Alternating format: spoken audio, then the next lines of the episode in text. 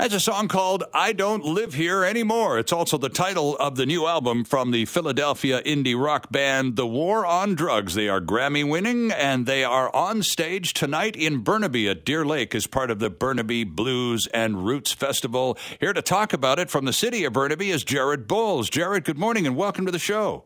Thank you for having me. Well, it's uh, just great to have you with us. Uh, and tell us a little uh, a bit more about some of the featured artists. Now, we just played a, a, clip from the War on Drugs. I know that Kathleen Edwards is back on the music scene, and she's going to be playing uh, certainly in Vancouver for the first time in a long time. And there's somebody else on the bill called Balkan Shmalkan. So tell us what's going on, please.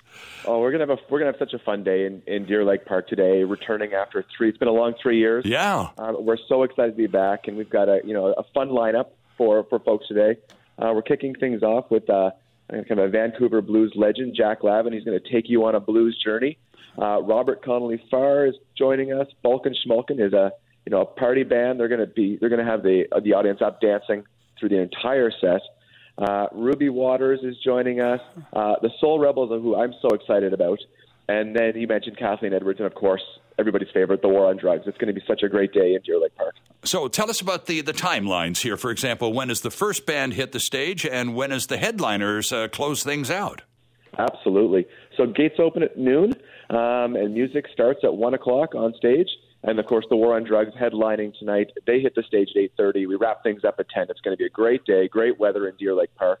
Um, couldn't ask for a better day. Well, let's talk a little bit about uh, the fact that it's going to be a fantastic Vancouver day. In fact, it's going to be probably picture postcard perfect, Jared. Uh, not too scorching hot, but nonetheless sunny and hot. So uh, you've been at this for a number of years and have you're a veteran of the Burnaby Blues and Roots Festival in all sorts of weather. So, what uh, suggestions do you have for festival goers on a terrific day? Absolutely. We just ask everybody to plan ahead. Check out our website. It's got a full list of what you should bring, what you can't bring.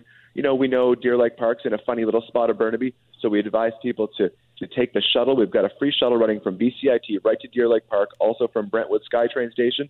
So it's easy access. It'll take you right home, at, right back at the end of the night. And uh, and yeah, check out our website. It's got all the tips for, for what you should bring, what you should leave at home um, and it's going to be a great day. Okay, and the website address, please? BurnabyBluesFestival.com. All right, fair enough. Now, you mentioned BCIT, and that's a smart idea. So, what you can do is park for free at BCIT and just grab the shuttle, and it'll scoot you over to Deer Lake in about oh, three or four minutes. Exactly. So now, uh, uh, will there be uh, designated areas when one comes to BCIT around Willingdon and Canada Way there in that area? Will there be signage? So if you're not familiar with the area, uh, parking for the festival this way, that kind of thing? Absolutely. We've got, we've got some volunteers there to help you out, um, help you get on the shuttle, tell you where to park. Um, so it's a great, it's a great uh, tip for our, our uh, regular festival goers. Okay, and you've also got another shuttle running from SkyTrain. A very smart idea. And what station again is the connector?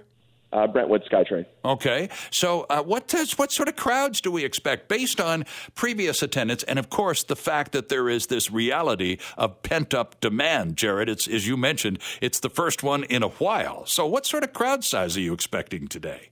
We're we're looking anywhere from about five to six thousand people in Deer Lake Park. It's a great sized crowd, um, perfect for that venue.